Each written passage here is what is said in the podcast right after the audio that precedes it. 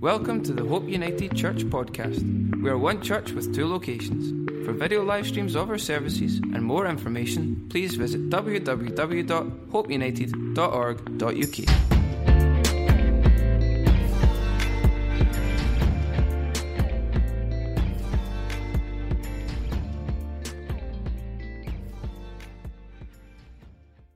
we are now at chapter 9. We were in chapter 8 for six weeks, seven weeks maybe, uh, and now we're here in chapter 9. Chapter 9's a bit shorter, so it should only be three or four weeks in chapter 9. We're not in any rush here, no. Uh, and we're just going through, through it as, as is helpful to your life. Uh, I'm going to pop the message title now and then I'll just share a bit. The, the message title is, is Jesus Heals the Blind Man. It's very deep. It's a very deep title. Uh, I just want to say this. I read a post this week, an article this week about a, a world renowned communicator. Uh, this kind of stuff gets me in trouble. When, uh, and he was talking about message titles. And he was talking about people won't come to church if the message title's like that. Who wants to come to fellowship? Part one. Nobody will come to church for that. Uh, nobody will come to church if the message title is Fellowship Part 2, the Gospel of John Part 4, the Gospel of John Part 15. And when I read the post, I was shocked. I thought they would if they were interested in change and they were interested in the Word of God. They wouldn't be. They wouldn't come if, the, if it was all about entertainment. I cannot. I, I'm not going to speak for you all. I don't know anybody who's here this morning who's here because of the message title. No, I don't know. I don't know that I've ever went to a service, even when I was more contemporary, because of the message title. I'm going there because that message title's good. I'm up for that. You know, and no, I, I found it shocking. I, I, I, had to bite my tongue, but I found it shocking because, and I understand. I used to spend weeks, months. Right, let's come up with a quirky title so that people can see how smart I am. The bottom line is, see, next week, next year, I want to be able to get into these posts and be able to go. I want to be able to find that.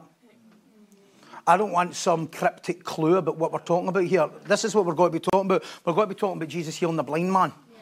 No, and that's it. And anytime you want to look for it, you'll be able to find it because it's not really, we're not here for titles. We're here to understand and learn God's word. Uh, and placing a high emphasis on that is, I, I, I can't comprehend why we would go there. It's a, it's a huge disservice to believers thinking that they would only come to church to be entertained or only come to church. I think we come to church because we're devoted and we're devoted to the word. No, uh, I don't know anybody, I don't even know a non believer who would be looking in Google to think, oh, they're, talking about that, I'm going to go along there. Uh, I don't even know anybody would do that. It's crazy. So, uh, if, if I was going to put a subhead in, I would put to consume, to have compassion. And let me just, before we get into uh, chapter 9, read a wee bit or just kind of give an overview of chapter 8.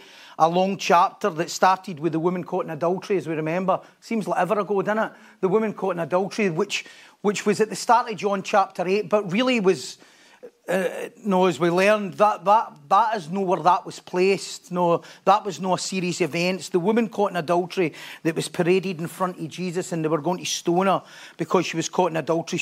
No, We've learned that that, that should never have been placed in chapter 8 of John. It, it, was, it's not that it didn't happen, but it didn't happen then. And no, and it's well documented that we know that.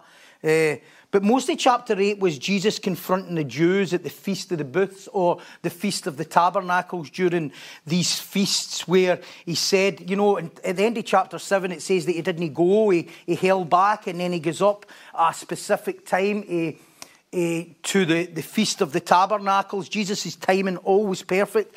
Getting up to the, uh, the tabernacle just at the right time, and he's, he's communicating with the Jews about this feast, and it starts with saying that he was a light of men. Remember, we spoke about the fires that were being on the altar, and Jesus says, You've got all this fire and all this ritualistic stuff, but I'm the light of men. And then it talks about in the scripture in chapter 8 about the water that the, the Jewish leaders would go to the pool of Siloam and they would get water and they would pour it all over the altar. That was all symbolic. Eh?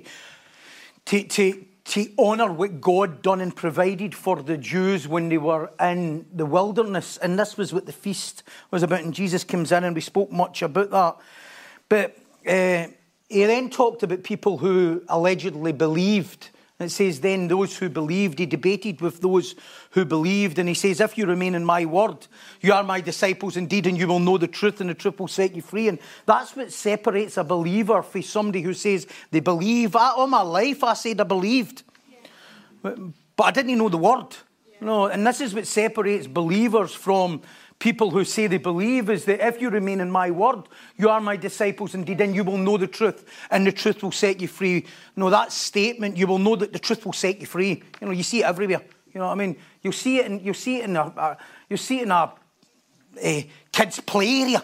You know what I mean? You see it in crazy on buses. The, you, know, you, you, can see it anywhere in badges, and but that doesn't mean anything, you know, eh, because you need to understand the part before it. If you remain in my word, you will know the truth, and the truth will set you free. And this is where he went. And as the chapter concludes, the Jews pick up stones and they're ready to kill Jesus. This is within the last six months of Jesus' walk on earth.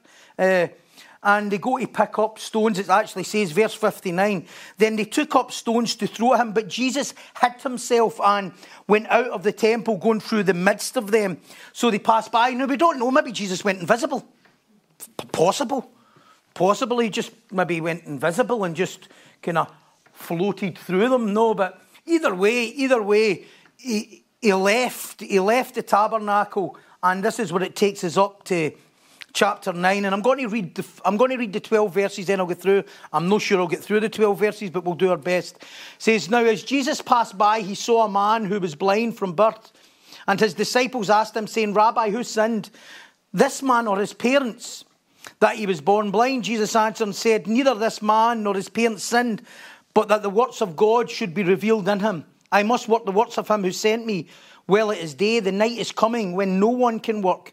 As long as I am in the world, I am the light of the world. When he said these things, he spat on the ground and made clay with saliva, and he anointed the eyes of the blind man with clay. And he said to him, Go and wash in the pool of Siloam, translated sent. So he went and washed and came back, seeing. Therefore, the neighbours and those who previously had seen that he was blind said, Is this not he who sat and begged? Some said, This is he. Others said, He's like him. He said, I am he. Uh, therefore, he said to him, How were your eyes opened? He answered and said, A man called Jesus made clay and anointed my eyes and said to me, Go to the pool of Siloam and wash. So I went and washed and I received sight. Then they said to him, Where is he? And I said, I do not know. Let's pray this morning, Lord Jesus. We come to you this morning as we open up your word. We would ask that you would continue to give us revelation and understanding of your word, that what we hear this morning goes to a, a depth into our heart and our spirit that starts to change us, and your work will be done in our life that will have a, a deeper understanding and a deeper conviction and a deeper commitment to your word and your ways, that we would live them all the days of your life. We ask this in Jesus' name. Amen. And the Holy Chapter 9 is taken up with this one event. So the same message title will be every week. It says me thinking. Uh, Jesus heals the blind man. That'll be for the next four weeks. No, that'll allow me to study instead of thinking I'm smart. Uh, and the whole chapter 9 will be taken up with uh, this one event. And when John writes hear this, this miracle in deep detail. Um, it's, it's, always John's purpose, and the whole purpose of the Gospel of John, as we know, is that through his writings that we would believe that Jesus is the Son of God and that we would have life in his name. This is the whole purpose of the Gospel of John, which separates it less than 10% of, of the other Gospels uh, are in John's Gospel. It's, it's very unique as God is, as John is revealing the deity and the sovereignty of God and what it's like, what it was like for him as a man to walk with God in the flesh. And the Word became flesh and he, he dwelt among us as the only begotten Son of God, full of truth and grace. And this is John's in depth account. Out of all the miracles, incidentally, Jesus performed, he never done more miracles than he did healing blind people. Uh, he done which he'd done in four separate occasions. He, he raised the dead three times. He, he healed the blind four times. He, he, he made the deaf hear two, twice. But here he's done it four times. He probably done it more, but it's documented uh, four times. Giving sight to the blind, telling people he is the light of the world is a very important message that Jesus wants to portray, and uh, he does it here again, and it's really to illustrate and hammer the point that we're all spiritually blind for birth. This is what he's.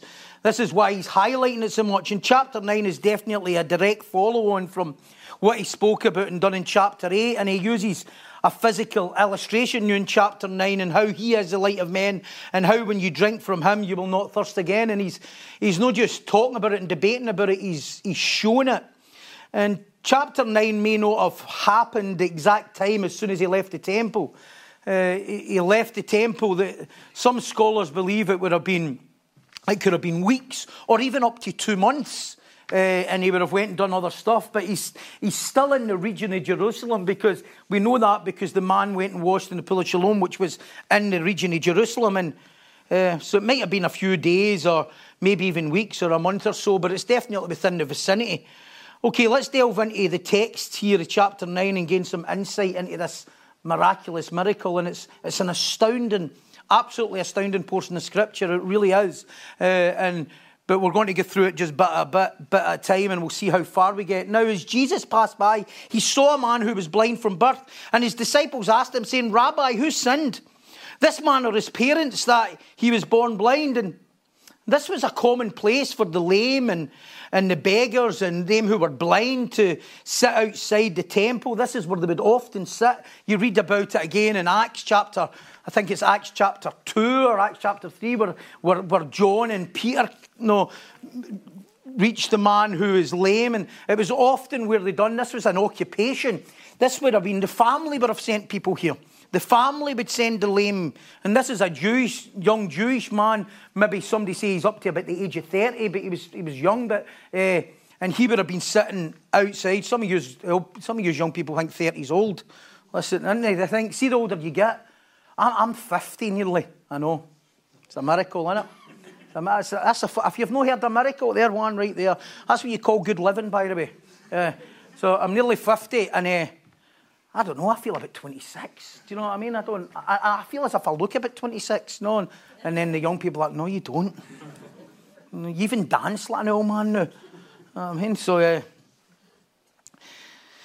so here they would be, they'd be sitting outside the temple, and uh, there'd be a chance of getting alms to get uh, money, and it was common that they would sit there because when the Jews would get into the tabernacle, it was part of the it was part of their thing that they would go and get the poor, and that would be part of the law and the tradition.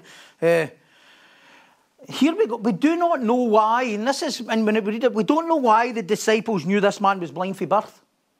We don't know. It doesn't tell you, other than either the blind man told them, yeah. or he maybe have told them, or he was a common figure in the area that he was always running about, so people can, oh, there's that blind guy, he's been blind forever. Uh, that, that's irrelevant. Why ask the question? Here is a blind man sitting, and here is Jesus who can heal. And the disciples already know he can heal. They've already seen him performing so many miracles.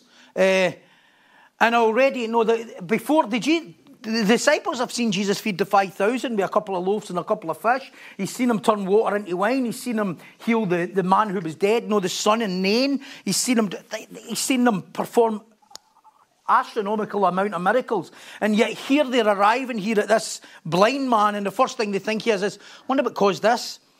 And the disciples already know he can, but that's not on their radar. So they ask a theological question. Who sinned, the man or the parents? And, and what Jesus sees as a man in need. And what the disciples hear is a theological debate. I give you some of the church today. No, we have got a theological debate going on, and then you've got people in need. And uh, especially more in the Reformed church, we can get so caught up in apologetics, which I get, uh, and we don't meet the needs of people. I want to mention this, but because this jumped at me as I was studying this. Jesus had fled the scene, okay? Jesus had fled the scene or slipped away or went invisible to a hostile crowd who were trying to kill him. Question How often are we missing the broken or the hurting or the inflicted because we're still trying to get over somebody rejecting us? Ouch. You know, here's Jesus leaving the temple He's been rejected. In fact, he's been worse than rejected. People are trying to kill him. But yet, as he walks along the road, where it was that day or the next day, wherever he done it, he sees a man who's blind and he's moved. He's moved with compassion. Jesus was always moved with compassion. Yet the disciples, they're not even considering that. And as I think about this, I, have experienced it in my life. I can be so consumed with feeling rejected. You know, because Jesus, it's not a feeling of rejection he's got. There's a feeling that Jesus has been rejected. Some of us just feel rejected. We've not been rejected, you just feel it. Jesus has been full on rejected here. But yet he's still considering other people. And so many are missing compassion of Jesus that, that we can bring into people's world because we're consumed with self and our own battles. Think of that in your own life. You're, you're at work, you don't like what the boss says. You're driving home. You don't notice MD. We're consumed with self, self, self, that we can't even go and help people because we're too busy trying to deal with it. She said this to me and then he said that to me and I'm not happy about this. And you know the script. You know the conversations we've all had. Oh, I'm just going to include us on that. You know what I mean? Too busy wondering, no, standing with a daisy chain. He loves me, he loves me, no, he loved me, he loved me, no, he loves me, he, he loves me, no. Oh, I just, I just can't get any love. There are people broken and hurting, but we can't see them because we're too busy. We're too busy being consumed with our own sickness and our, our own selfishness. You know, I, I would love to help, but just today I'm just not feeling quite myself today. You know, and we're missing. We're missing people. We're missing people who we could love and who we could serve. And here, the, the disciples, they're, they're consumed with their own stuff. Yeah. You're being so consumed with your own feelings of rejection or anger or doubt that you don't actually notice other people's pain and hurting, other people's suffering, other people's uh, dilemmas. Yeah. So wrapped up in our own wee bubble in our own wee world, our own problems, and oh, they didn't even, nobody's phoned me since yesterday. No, what? Give me a break. No, give me a break. Blind man's here, never mind the blind man. Have you seen my wee cut finger? You know, just so, that's is what can happen. I'm using extremes here, but this is what goes on in, in, in the psyche of human. Uh, we're so into our own stuff too busy. I remember a few years ago, there was a girl in her church and she was getting on a bus. She was getting on a bus, and as she was getting on a bus, there was a young girl falling off the bus. And she'd fell off the bus and her clothes were all ripped. This was in Lanarkshire. And as she got on the bus, the young girl fell off the bus. And all her clothes were ripped. And it was obviously she had been she'd been abused. Uh, and the young girl was on her way to work in the morning. She's on her way to work in the morning. And she stepped off the bus. She made a phone, she says to the young girl, just hold on a minute. And she made a phone call to her boss and says, listen, I'm going to be late. There's something come up here and I need to go and deal with it. And she took the young girl, she took her jacket off and put it around her. And took the young girl, took her to the police station, then helped her through the day. How many of us would have been on that bus thinking we at work and not even notice that? Consumed with our own stuff. Now that's an extreme, but what, what do we miss on a daily basis because we're too busy trying to deal with the lack of love that we think we've no got? Or, or the lack of approval we've no got, or dealing with resentments or anger or bitterness, or trying to prove that we're special or somebody amazing that we've actually not seen people.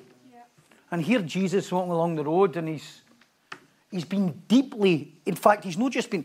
Ask yourself this question. See if you were walking along the road, you were having a debate with somebody and they all picked up stones to kill you. Do you think you would turn the corner and go, oh, they're a poor guy, I better go and help him? Honestly, you'd been Instagram and everything, be all social media. You want to see what happened to me today? You wouldn't be you wouldn't have time, eh? You wouldn't have time. You'd be too busy. You'd be too, too busy having your pity party and your story. Busy reliving your day, what happened and what people have said, or what people were going to do to you, how they didn't respect you, how they spoke to you in a certain way, how you're consumed with that event. This is, this is what sticks out to me that Jesus, it's not that he's talking, it's not that he has a sitting in and goes like, you man, was shocking how they treated me there, wasn't it? That was absolutely shocking. Uh, you, know, you don't read about Jesus on the cross. I know this is a, this is a bit of a shocker. I've, I've done this before. And Jesus is on the cross. He doesn't go like, well, he can't do that anyway, but if he could, he, can't do that, he can't move, right? But imagine, he do, I, have said stuff like this before, and the religious people went like, ooh, ooh, ooh. Imagine Jesus on the cross. Like, can I just say one more thing? This is a disgrace. Can I just say one thing? This is just no right. Huh. Never. Never consume his own stuff. Too busy and the heart or not even getting noticed. And Jesus has just been rejected by the very people he came to love. So it's not, it's not like somebody didn't look at him right.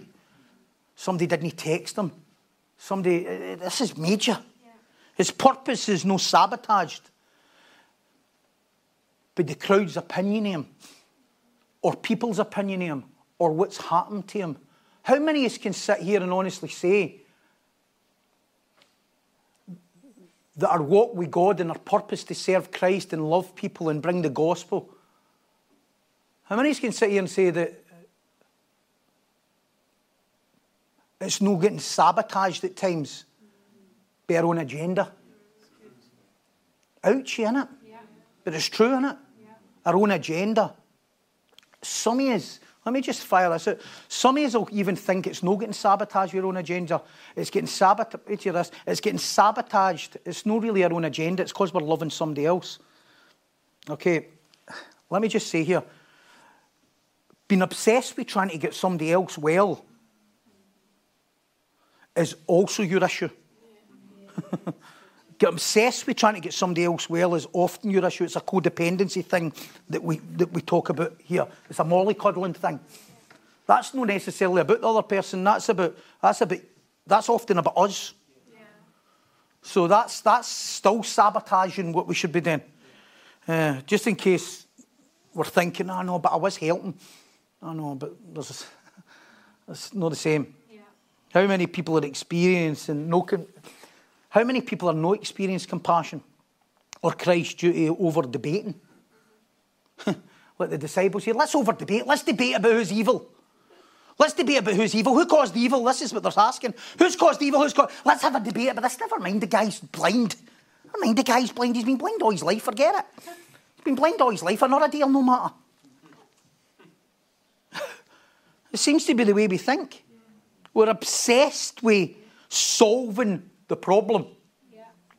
When you think we're living in a world where we're obsessed with solving the problem, or even better, we're obsessed with finding the cause.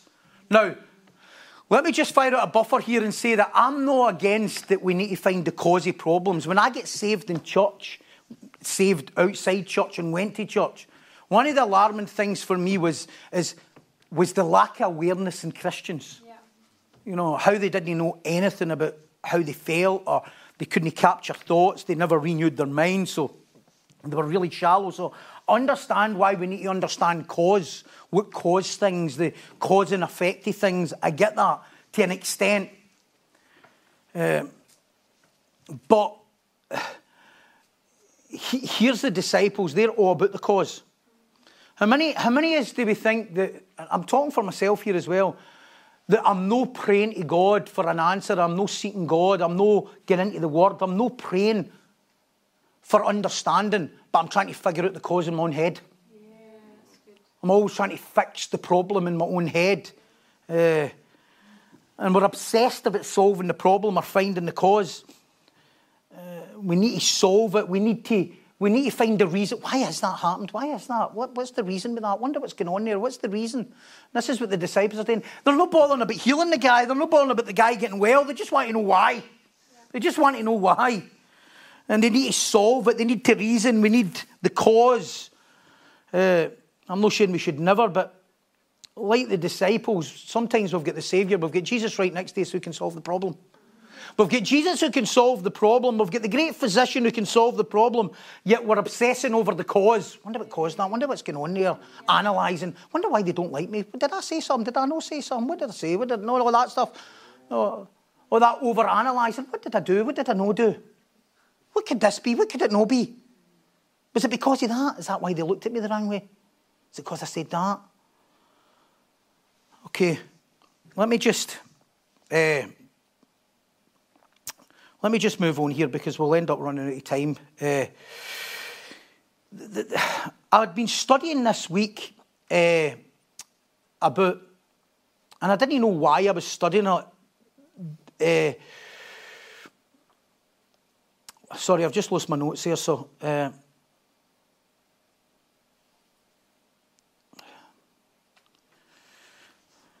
I was studying this week about the Enlightenment. Sorry about that. I was studying about the Enlightenment. I was wondering why I was studying the, the Enlightenment.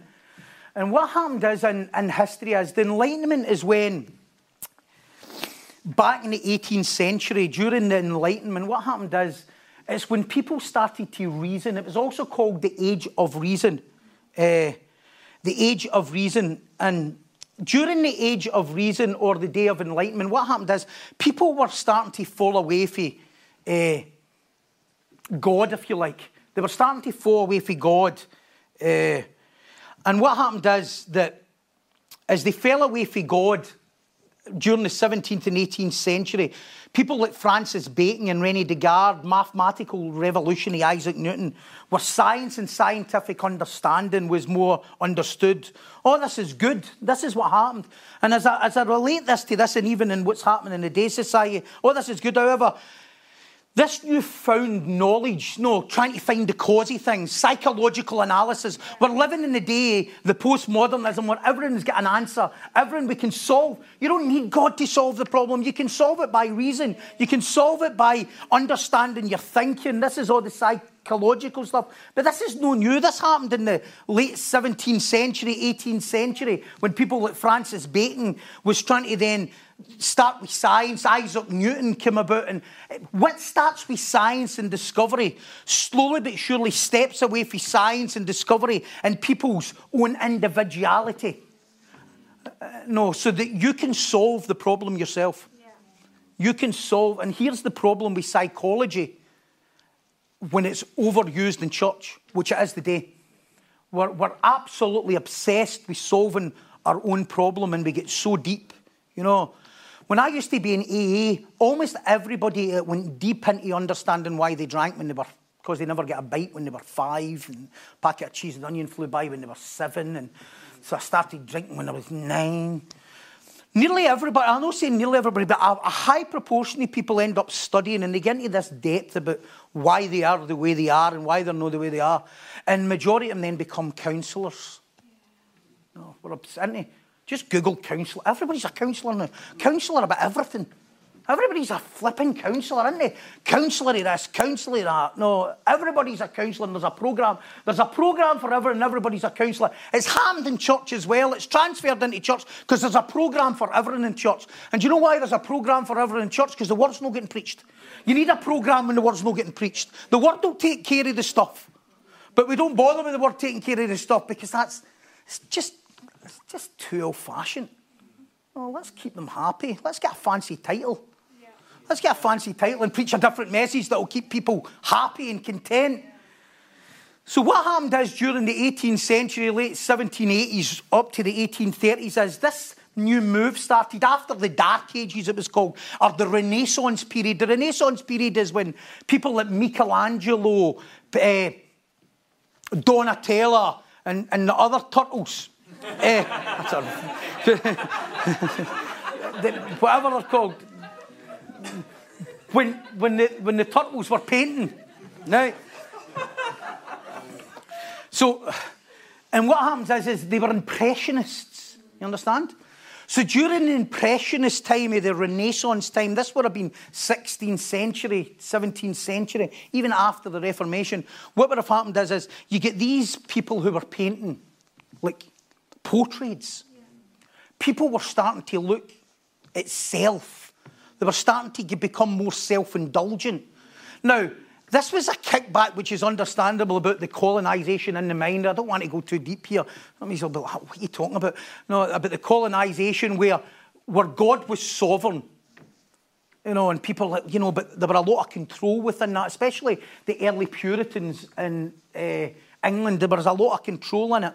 So, as a, as a kickback to this, people were starting to look at individuality. Okay? This is 17th, 18th century.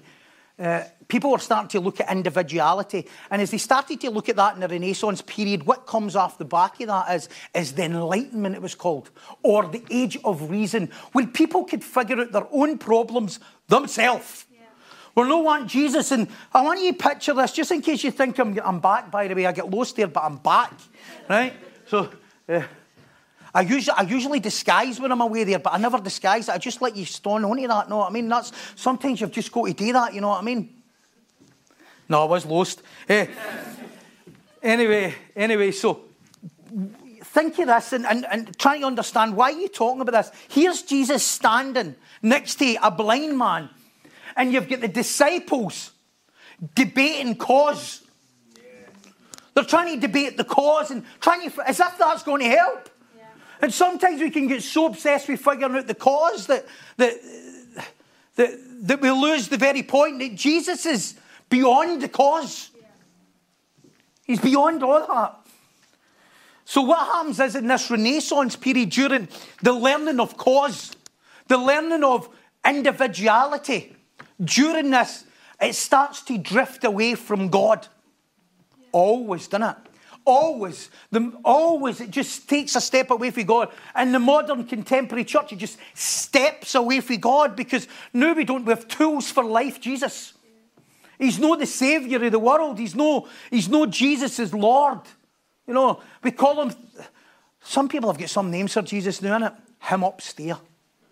Look at that. The big man. What are you on about the big man? What are you talking about, Billy Connolly here?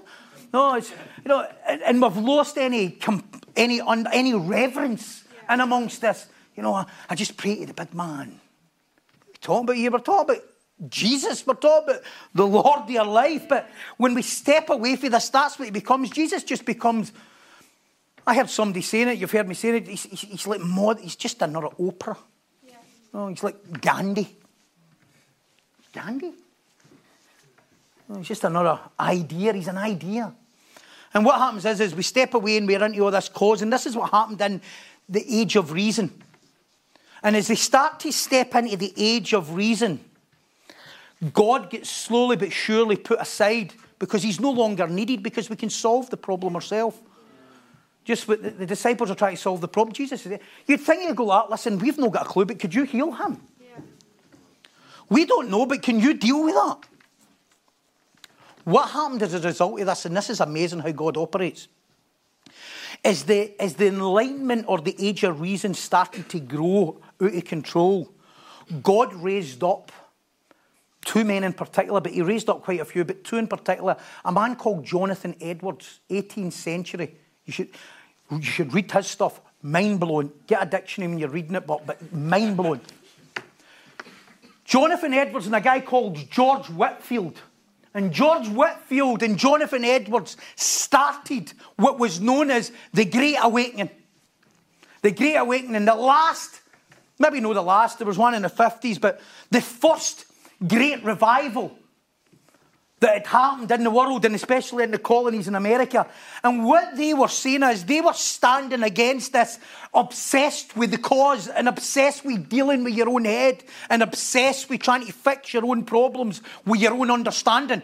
And what they said is, is and it was a fight against this, it was a kickback against it. And uh, what started as a positive journey away from over, being over controlled just got out of control. And Jonathan Edwards started to preach the gospel. And he was a quiet speaker, but he spoke with such boldness. He says, The problem is not that you can find the own cause of the problem. We understand that you feel contained. And the reason you feel contained is, is because you don't know Jesus personally.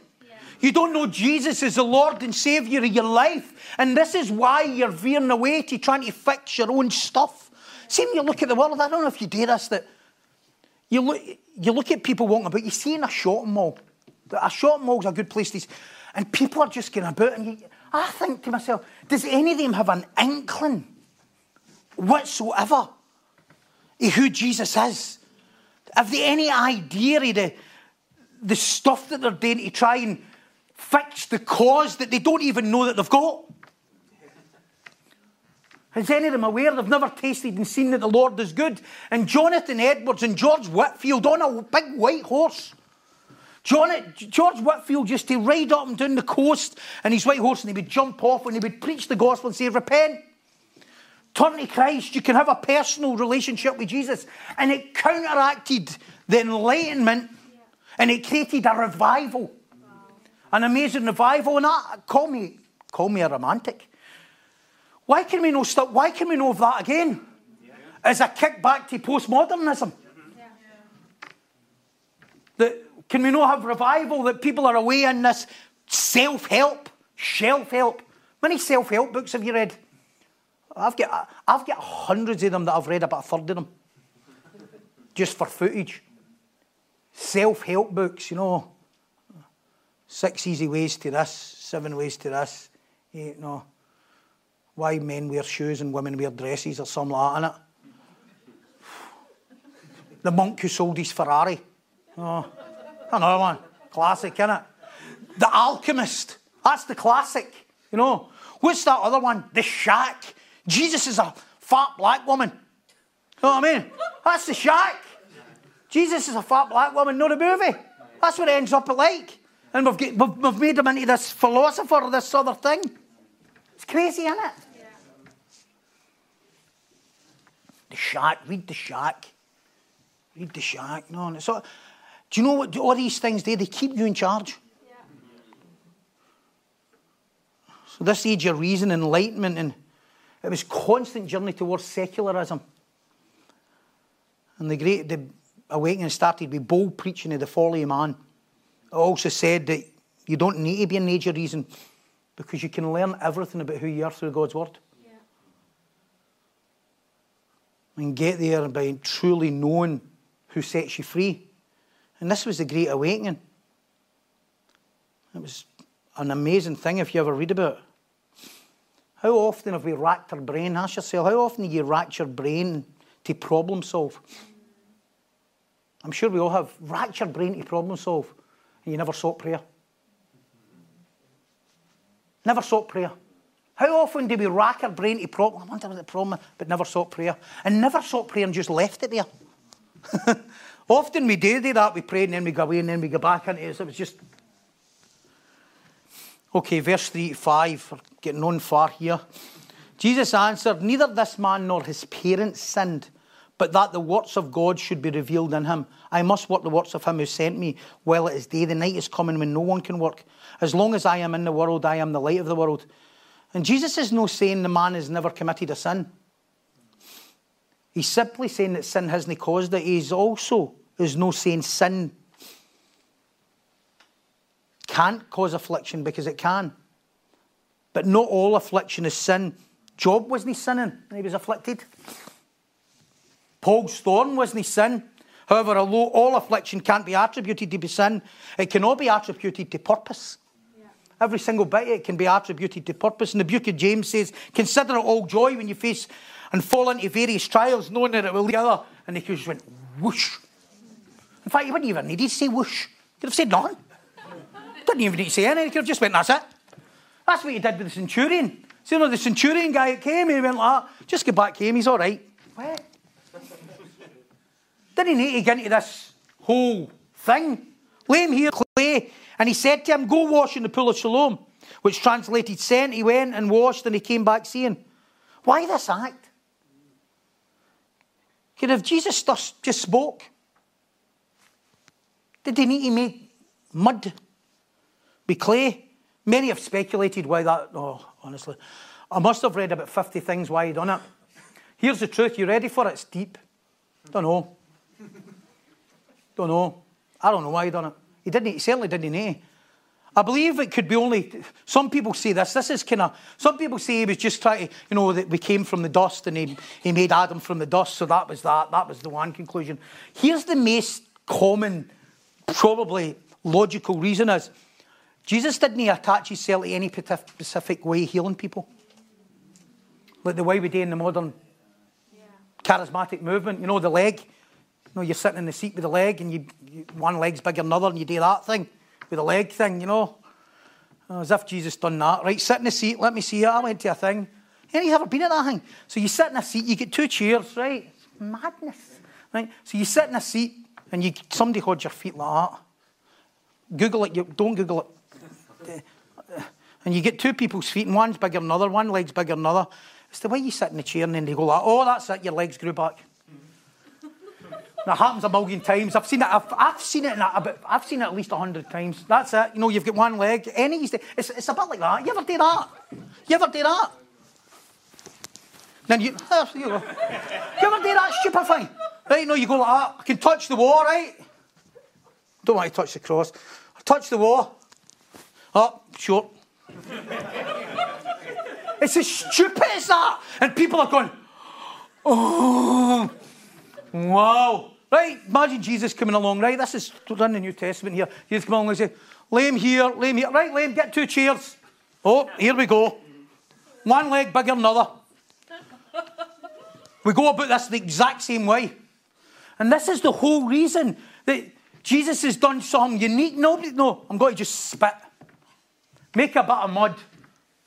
Dab them on his eyes. Like, where is that? Just, Jesus can heal any way he wants. He can Restore people any way he wants. There's no set rule or set way in how Jesus heals. Uh, if he wants to spit, he will. One thing for sure is, is he loved performing, and, and, we'll get into this next week. He loved performing miracles in the Sabbath. And here's another one. This is the Sabbath again. He loved to do stuff less in the Sabbath. Here's one thing you couldn't do in the Sabbath, okay, during the Jewish thing, and this is what he's always getting at. And, and this will unfold over the next few weeks about about really what he's trying. Do you remember we spoke about it in John chapter 5 when he healed the man, pick up your bed and walk? You remember that? Pick up your bed and walk. And why did he only heal one man at the pool? And then we discover as you read the scripture, he wanted all the Jews to see him walking about with a bed. Pick up your bed and walk. He's walking about with this pallet like that. So the Jews could see him walking with on a Sunday or on their, on their Sabbath. That's shocking. Never mind the guy get healed. Healed's irrelevant. Never mind it. That's shocking. Carrying a bed in a like he's no walk for 30 years. Never mind he's no walk for 30 years. He's carrying a bed on a Sunday. That's how you order. That's how these, this is how the religion controls your life. So one of the things you couldn't do in a Sabbath, just on an offshoot, one of the things you couldn't do in a Sabbath, you couldn't make a hole with your finger in the ground. Who decided that? Who did? You got all these scholars, you got all these Jewish in the Sanhedrin, all these scholars, you know. All right, what's work? What's working on a Sunday? What's what? No, you. I'm in North of Scotland. You weren't allowed to put in some places. They tied up swings, you know, so that somebody wouldn't push a swing. That's heavy, isn't it? Don't push a swing. That's work. You I mean, so what they used to do is, is they said that you're not allowed to make a hole in the ground with your finger. Yep because that would mean that you may be planting a seed. That means you're working. But what you were allowed to do was spit. I know. What? Who decides that? So some people think that no, he just spat in the ground and that's how he made the bit of mud because he's wanting to show to these Jews like I've no broke the law. I'm allowed to spit in it. And he's actually shown the ridiculousness. He's shown the ridiculousness of religion and the ridiculousness of rules and control and containment. Spartan made paste and then he sent the man to the pool. Incidentally, it was the same pool in the previous chapter that the priest went to pour water over the altar. I mentioned that. Why did Jesus no heal in Mass? I believe he never healed in Mass as you look at this as because healing in Mass doesn't produce a relationship. It produces an experience. Predominantly, I'm not saying he couldn't heal in Mass, but it doesn't produce an it produces an experience rather than a relationship. Often it needs a personal touch. I've studied different things about children who have no received cuddles or emotion. You, you, can, you can read about this and different stuff. Often in their adulthood, uh, really struggle because they've no been on the receiving end of any uh, human touch. They've not been on this receiving end of the human touch, or they've not had the touch for humans, or the love, or the cuddles, or the, the compassion for humans. And many studies have been done that when children have been neglected, that in years later they suffer because of that. Uh, Jesus is not someone who just heals. And we've spoken about this from all through the Gospel of John. He, Jesus is somebody who loves, who also heals. In some of the church today, it's all more about healing than it is about the relationship. And if it's all about healing and no relationship, then it would be at Mass. Jesus only heals one guy at the pool of Bethesda. He just pulls one guy who's blind and heals him. And he touches him. It says he touches him. Okay, I think time's starting to go, but uh, we'll continue next week. Uh, I'll just finish with a bit of scripture. Therefore, the neighbour and those who previously had seen the man was blind said, Is this not he who sat and begged? And some said, This is he. Others said, He is like him. He said, I am he. I love when it says, I am he.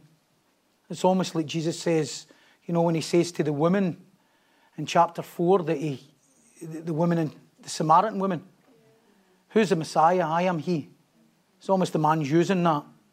How were your eyes open? He answered and said, A man called Jesus made clay and anointed my eyes and said to me, Go to the pool of Siloam and wash. So I went and washed and received sight. Then they said to him, Where is he? And he says, I do not know. As it concludes next week, and we'll conclude into this and into the next few weeks, uh, a lot of stuff starts to unfold. The parents come in, they don't know who he is. And all sorts of stuff starts to manifest. Suffice to say, but uh, if they're a take home the day, it's, it's this. It's, it's the part at the start of the scripture when we're so consumed with our own stuff and our own problems and our own battles and our own rejection and our own pain that we don't actually see people or notice people or care for people or love people. Or, oh, and when we leave here, the, the, the hope is, is that we start to notice people regardless of what's going on in our life. We start to care for people regardless of what's going on in our life. And the enemy would love you to just be consumed with self and try to find the cause of everything in your life. Really, when Jesus is the answer. How many people do we meet on a daily basis and it's all about how we can help them, how we can solve their problem, how we can help them deal with their life, but yet we don't talk to them about Jesus who's right there. Yeah. I spoke about it last week that we don't, does people know that we're people of the way? That we don't even talk about Jesus uh, because we're so consumed with what we need. Uh, don't you think it's amazing? I heard somebody saying this. Don't you think it's amazing that sometimes we just can't fix our own problems? Don't you think we're maybe wired to not be able to fix our own problems? At times. But yet, we're so able to help other people with their problems. Maybe we're meant to be like that. We're meant to help people and serve people and not be consumed with what's going on in our own life. But I think too many, too many times I've missed people and I've missed helping people and serving people because I've had that much stuff going on in my own mind and my own head and my own world that I've not been able to actually care for people and serve people, uh, love people, have compassion on people. It's amazing how little compassion you've got when you're in a bad mood, in it because of somebody else, how little care you've got, how you think everybody's there to serve you and your world and your problems and your dilemma. What they've done to me and what we've not done to me. Oh, we're living in the times, aren't we? We're living in the times where everybody's became so, what's the word, snowflakes? Everybody's just so consumed with their own self, and the only way we can get away from that the only way we can get away from that is by developing and having this intimate relationship with Jesus Christ that takes us away from self and starts to take our eyes off ourselves and start to look to other people and start to care. When Jesus came off the mountain after praying, he says he was moved with compassion because he's seen all the sheep without a shepherd, people who were lost and other things. I would love to have a, I'd love to see revival. I'd love to, but it won't, we won't be able to fake it. I'd love to see revival coming as, a, as an antidote uh, and an opposite of the postmodern world that we're living in where everybody thinks God is everything and God is anything. I just read recently about a man called Joshua Harris Joshua Harris is a young Free and Reform guy. And he was part of a young Free and Reform movement. Some of it really good. Uh, but he decided that him and his wife's going to split up. I can understand, but no, I'm not judging that. That's, things are tough. And that's not the that's not the sad bit that that's happened, although that's sad for him. What the sad bit is, is then he announced that he's no longer a Christian and doesn't believe in Jesus, and he's now following this new modern, postmodern Jesus is. I'm sorry, and he's apologised to the LBGTQ plus 4, 5, 7, 12, 15, 38, whatever it is. He's apologised to all that now. He's apologised to everything he's mentioned about the Word of God. He's apologised to publicly uh, and says he's got it wrong. We're living in different times today. God's know that and God's know that. God's whatever you make him. And he's announcing that for that stuff. This is this is the times we're living in. This is I believe in this day and age, I think it's harder and I know they lived in time back then. It must have been hard during John Edwards' time, Jonathan Edwards' time, and George Whitefield when they were all into that enlightenment stuff. But I believe we're living in times a day, perilous times, where we're living in times a day, we're standing out and preaching the gospel. It's harder now than ever because there's 95%, 96, 97% of people who have got another answer and another philosophy and another way of living and another way to solve problems. We've got more in our world today than we've ever had to compensate our pain, compensate our loneliness, compensate. Uh, it's not just alcohol and drugs. We've got alcohol, drugs, and 7,000 million TV stations. You've got Love Island. Seriously wannabes want to be famous for wearing necklaces. Do you know what I mean? And people loving it. Do you know what I mean? And people loving it, thinking that's the way to live. So, so to stand up and preach the gospel, old fashioned gospel, like the way Jonathan Edwards and George Whitefield did, you've got to look like a lunatic. Maybe. I will close by saying this.